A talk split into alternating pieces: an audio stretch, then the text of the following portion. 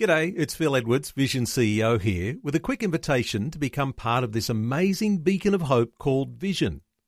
Together we can put our love into action to help people of all kinds build or rebuild their lives on the truth of God.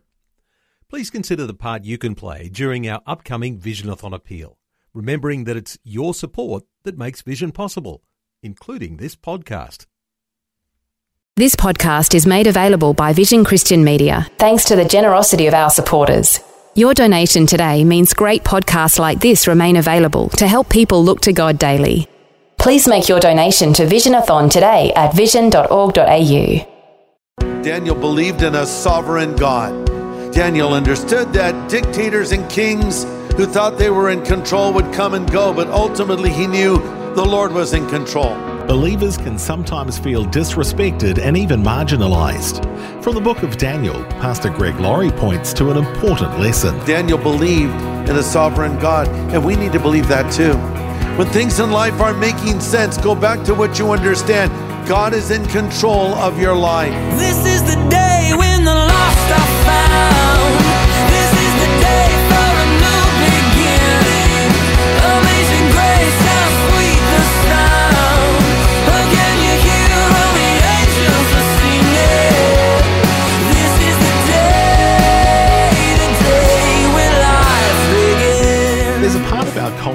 Dismisses a biblical worldview as fantasy.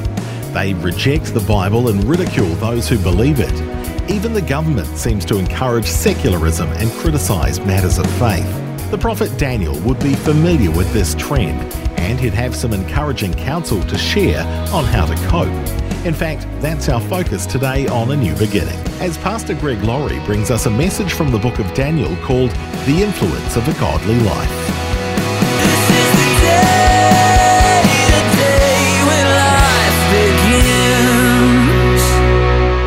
Other day, I took two of my grandchildren out for ice cream because that's what grandparents do. That's our job to indulge our grandchildren, uh, to enjoy our grandchildren. And so we went and got some ice cream. And my grandson, Christopher, who's now five, had mentioned a, a Lego set that he wanted, probably saw it advertised in a commercial on television. And so he came in and said, Papa, that's what he calls me, are there any chores I could do so I could get a Lego set?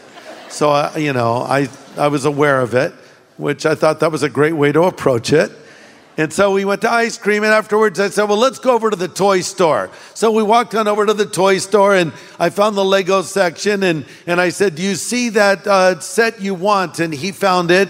And there was this one little character in particular he really wanted. And so I pulled out the box. And as you probably know, Legos are not cheap, okay? These sets get kind of expensive. And this was a fairly good size one.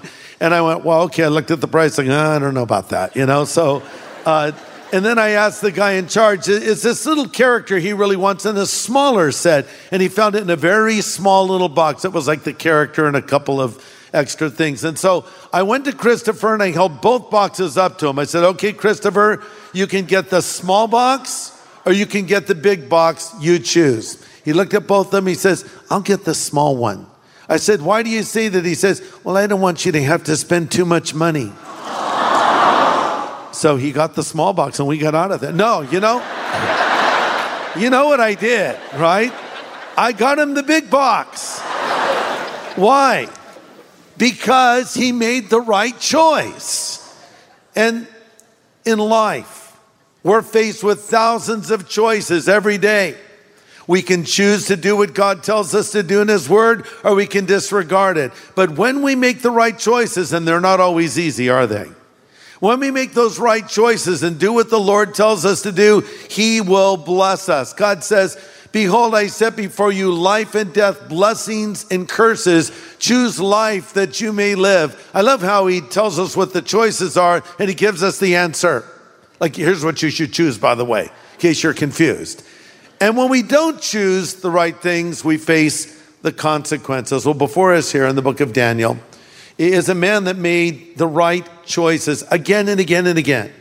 We're first introduced to Daniel as a teenager, along with his three buddies, Shadrach, Meshach, and Abednego. And then as we come to the end of the book, we find this same man in his 90s, as passionate in his faith and as strong in his stand as he was from the very beginning of his life. And Daniel influenced so many people. He influenced Shadrach, Meshach, and Abednego. And what an amazing story they have. When King Nebuchadnezzar erected a giant image covered in gold and told all of the kingdom to worship it, and everyone complied except these three young men. They refused to bow. As it turns out, they served in the king's court. They were like counselors to the king, along with Daniel and others. So the king sort of liked these guys. He thought he'd give them another chance. They said, Now, Shadrach, Meshach, and Abednego, I'll give you another chance. Just go ahead and bow before my image, and everything's cool. Okay? They said, uh, No, not okay. And I love their statement to him. In Daniel, they said, King Nebuchadnezzar, we don't need to defend ourselves before you in this matter. If we're thrown into the blazing furnace, the God we serve is able to deliver us from it, and he will deliver us from your majesty's hand. But I love this part. But even if he does not, we want you to know, your majesty, we will not serve your gods. We're not going to do it. They're standing on principle. Boy, did this tick off the king.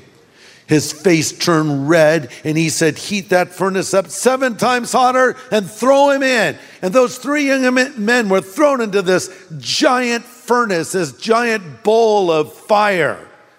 And a little time passes, and the king looks in and he sees them walking around like it's a Sunday stroll in the park. And not only are the three of them walking around, but there's a fourth one with them. And the king is rubbing the smoke out of his eyes and he says, I thought we threw three in, and there's a fourth one, and the fourth one looks like the Son of God. One translation, another translation, the Son of the Gods. I don't know what Nebuchadnezzar thought, but he was actually probably seeing Jesus himself walking with his people through the fire. You know, sometimes God delivers us from fiery trials in life, and other times he walks with us through fiery trials in life. Either way, he's got your back. You're not alone. And some of you might be going through a fiery trial right now, a very hard set of circumstances. I can think of several people I know uh, that are going through them right now. A couple in particular who found out they have cancer. Man, that's a fiery trial. Others are facing other challenges with their family, with their finances, whatever it might be. But here's what the Bible says, 1 Peter 4:12. Dear friends, don't be surprised at the fiery trial. It has come on you to test you as though something strange were happening to you. God will be with you in your fiery trial. Then, as we continue through Daniel, there's the unexpected conversion of Nebuchadnezzar himself, the most powerful man on the face of the earth. And he came to faith. Well, God had to humble him first. And after he was humbled and actually lost his senses for a period of time and his senses returned, he turned to the God that Daniel believed in. Because of the faithfulness of Daniel and the influence of Daniel, Nebuchadnezzar became a believer and even sent out a letter to the whole kingdom and said, I now believe in the true and living God. This reminds us that no one is beyond the reach of God. Then there was Daniel himself, a fearless follower of God who spoke truth to Nebuchadnezzar, then to his grandson Belshazzar, and later to Darius, who conquered the kingdom of Babylon. And there's a number of things that stand out in Daniel's life, but maybe the key to his successful life and ministry is found in Daniel 1 8, where we read Daniel purposed in his heart he would not defile himself. And this was in a relatively small area about the food from the king's table, but it was that resolution, it was that commitment, that determination that carried him through life. As I pointed out, the end of your life is decided by the beginning of it, the evening by the morning. He made a principled stand in a relatively small area, and then he made a much more difficult stand in a much bigger area that followed. And there's a number of reasons that Daniel lived this way. And uh, number one, it's because Daniel believed in a sovereign God. He believed in a sovereign God. Daniel 4:25 says the most high rules in the kingdom of men. Daniel understood that dictators and kings who thought they were in control would come and go, but ultimately he knew the Lord was in control. And don't forget, he was taken from his homeland of Israel and became a captive in Babylon. So he had his whole life turned upside down. And they even changed his name, but they could not change his core beliefs or convictions. So he was a man that believed in a sovereign God. And we need to believe that too. When things in life aren't making sense, go back to what you understand. God is in control of your life. You're listening to A New Beginning with Pastor Greg Laurie.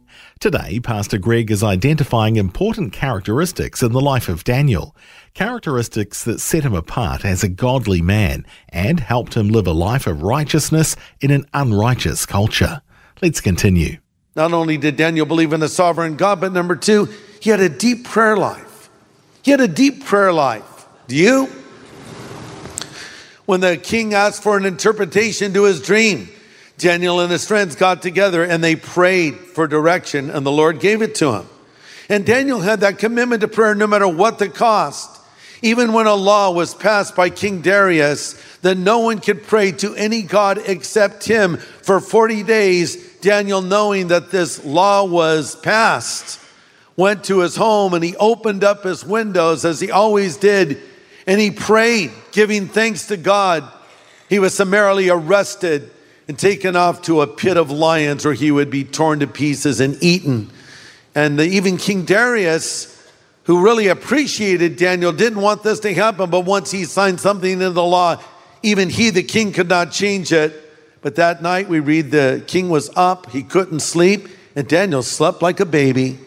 He probably leaned on a lion for comfort, you know, pulled a big paw over like a pillow, you know, and enjoy the evening. But those lions were hungry, make no mistake about it, because after God delivered Daniel in the lion's den, the king threw in the men that came up with this horrible plan to do so against Daniel, and they were eaten very quickly. I guess those lions had worked up quite an appetite.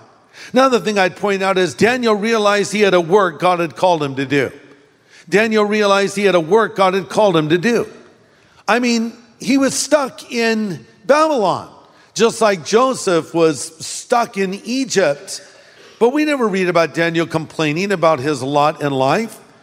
He lived such a godly life that his enemies could find nothing in it to criticize. Number four, Daniel was tactful and considerate. He had access to powerful people Nebuchadnezzar, Belshazzar, Darius, and he always spoke the truth to them. He was successful with Nebuchadnezzar, not so much with Belshazzar. But he did not agree with their lifestyles or beliefs, but he respected their office. You know, it's important that we understand that we cannot influence a person if we don't have some kind of engagement with them. And some Christians just can't stand the idea of you talking to any person out there that may not share your beliefs. But my feeling is I want to engage people in relationships and seek to bring them to faith in Jesus Christ. Daniel understood that, and his influence resulted in the conversion of Nebuchadnezzar. And that's probably why Daniel was called to be a prophet of the Lord. Even Jesus called him Daniel the prophet. To be a prophet means God gives you unique insight into the future. And Daniel had that insight and predicted the future with uncanny accuracy because it was given to him by God. It was revealed to Daniel who all the kingdoms of the world would be in history. There was Babylon that would be overthrown by the Medo Persians, who would be overthrown by the Greeks, who would be conquered by the Romans. And Daniel even saw beyond that into still our future to a coming world leader the Bible calls the Antichrist that would emerge on the scene. So let's read a few passages together. Daniel chapter 12, I'd like to read verses 1 to 4. At that time, Michael the archangel, who stands guard over your nation, will arise, and there will be a time of anguish greater than any since nations first came into existence. But at that time, every one of your people whose name is written in the book will be rescued. Many of those whose bodies lie dead and buried will rise up, some to everlasting life, and some to shame and everlasting disgrace. Those who are wise will shine as bright as the sky, and those who lead many to righteousness will shine like the stars forever. But you, Daniel, keep this prophecy a secret. Seal up the book until the time of the end when many will rush here and there and knowledge will increase. We'll stop there. So, verse 1 tells us a time of anguish is coming. It'll be a period in human history of unprecedented horror and holocaust. It is coming on the earth. Revelation chapter 6 to 19 describe this time we call the Great Tribulation period. And history, as we know today, will effectively end where it began, not on the battlefields of the United States or in Asia or in Europe. The final battles that will ever be fought between the nations of the world will take place in Israel. And that final battle will be known as the Battle of Armageddon. And by the way, the word Armageddon comes from the root word Megiddo. So it's speaking of a location, uh, the Valley of Megiddo, which is there in Israel. And so that's where it's all going to end. In fact, the Bible even tells us that not only will the final conflicts happen in the Middle East, but it will center around the city of Jerusalem. Zechariah 12 says, I'll make Jerusalem a cup of trembling unto all the people round about, and they will be in siege against Judah and Jerusalem. And in that day, I'll make Jerusalem a burdensome stone for all people, and all that burden themselves with it shall be cut in pieces, though all the earth is gathered against it. Why this hostility toward Israel today? Why does so many people oppose this Jewish state? Think of all that the Jewish people have gone through, all the suffering they've had to endure. Think of the Holocaust when six million Jewish men, women, and children were sent to a certain death in a concentration camp by Hitler and the Nazis. And it was that horrific event that caused a determination in many of them to return to their homeland, knowing that's the only place they would be saved. And a modern day miracle happened when on May 14th, 1948, Israel became a nation. And guess what nation recognized Israel as a nation before any other? The good old United States of America under President Truman. That was a very good thing to do. And we're told over in the book of Genesis, uh, chapter 12, God spoke to Abraham and his descendants, and he said, I'll bless those that bless you, and I'll curse those that curse you. So I believe as we stand by the Jewish people and support them, we have God's blessing. And it is my belief that the next event on the prophetic calendar will be the rapture of the church. I know some say, well, you can't find the word rapture in the Bible. Well, that all depends. If you have a Latin translation, you'll find it because it's from the word rapturus, but it's a translation of the Greek word harpazo. If you're thinking of a name for a child, you might consider that. It says harpazo, little harpazo, or harpy. I don't know. I don't really recommend this name, but you can if you like. Just throwing it out there. But uh, harpazo means to be caught up quickly. And it's used in many passages in Scripture, including 1 Thessalonians 4, when it says, The Lord Himself will descend from heaven with a shout, with a voice of the archangel, there's Michael, with the trumpet of God, and the dead in Christ will rise first, and we which are alive and remaining shall be caught up. That's the word harpazo, caught up together with them in the clouds to meet the Lord in the air. This could happen at any moment. This could happen today. This could happen tonight. Not only would you be caught up into God's presence, but you would be reunited with loved ones who have died in faith. So, moms and dads, and brothers and sisters, and for some, even sons and daughters, you would see them because you're reunited in faith, because they died in faith in Jesus, and will be caught up together with them. With them. And we're to comfort one another with these words.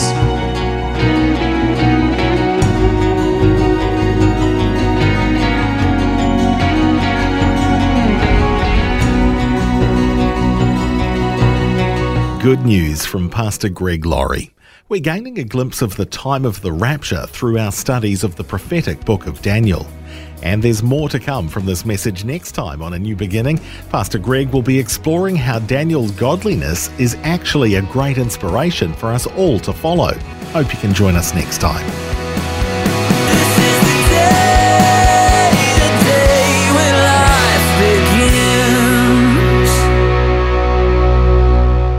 Today's message from Pastor Greg Laurie was called The Influence of a Godly Life.